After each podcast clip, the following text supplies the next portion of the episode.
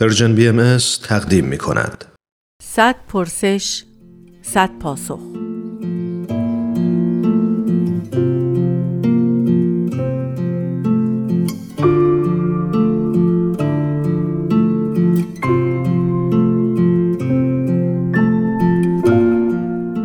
پرسش 58.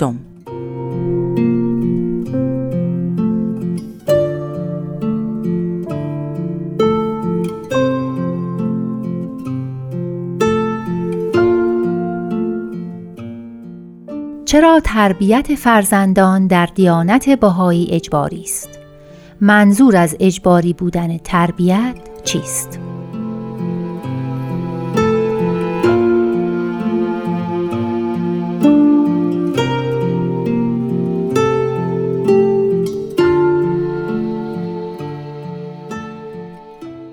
با عرض ادب و درود خدمت شنوندگان محترم، بنده ریاض و الفت هستم. در مورد اجباری بودن امر تربیت میتونیم اشاره به این داشته باشیم که شاید به جرأت اینطور مطرح بشه که در دیانت و آیین بهایی هیچ چیزی اجباری نیست جز همین قسمت.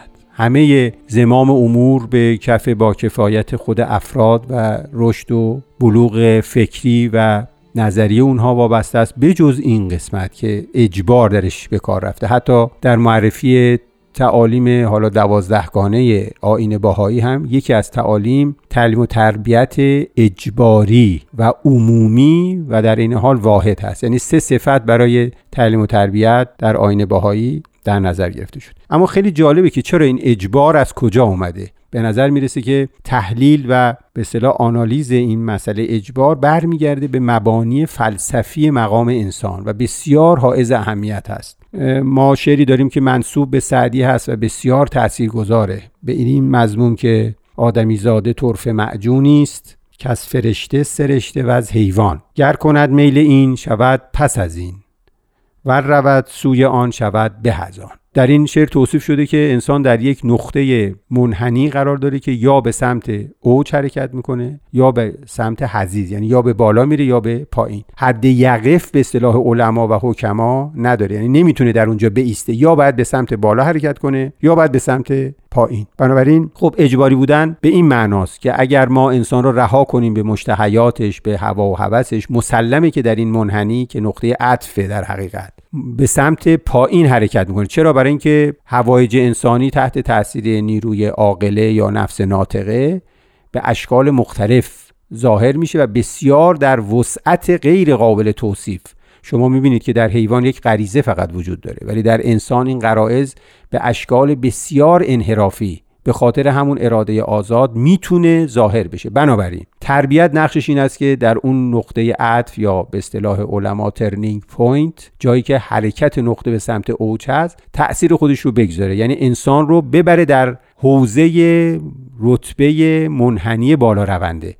اجبارش هم به همین خاطره، چون اگه انسان به حال خودش رها بشه، به خاطر اون اراده آزاد، به خاطر ظهور مشتهیات نفسانی، مسلمه که در این بیت دوم هم اشاره شده، گر کند میل این، یعنی اگر به سمت حیوانیت حرکت بکنه شود پس از این. این خیلی جالبه، یعنی انسان حیوان نمیشه، بسیار پستر از حیوان میشه که تاریخ دقیقاً مصادیقش رو متاسفانه به ما فجایعی که انسان‌ها به بار آوردن که هیچ حیوان شاید وحشی مرتکب نشده.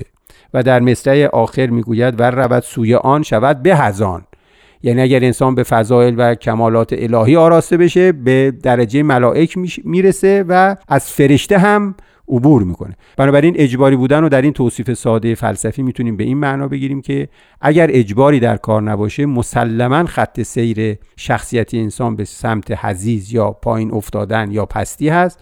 بنابراین به همین خاطر در این تعلیم آیین بهایی به صورت اجبار به کار رفته. حتی بیانی از حضرت عبدالبها هست که اشاره میکنن اگر طفل را بکشند، ببینید شرطیه، نه اینکه خدای نکرده این کار انجام بشه، دارن مقایسه میکنن، اگر طفل را بکشند بهتر از این است که بی تربیت بار بیاید.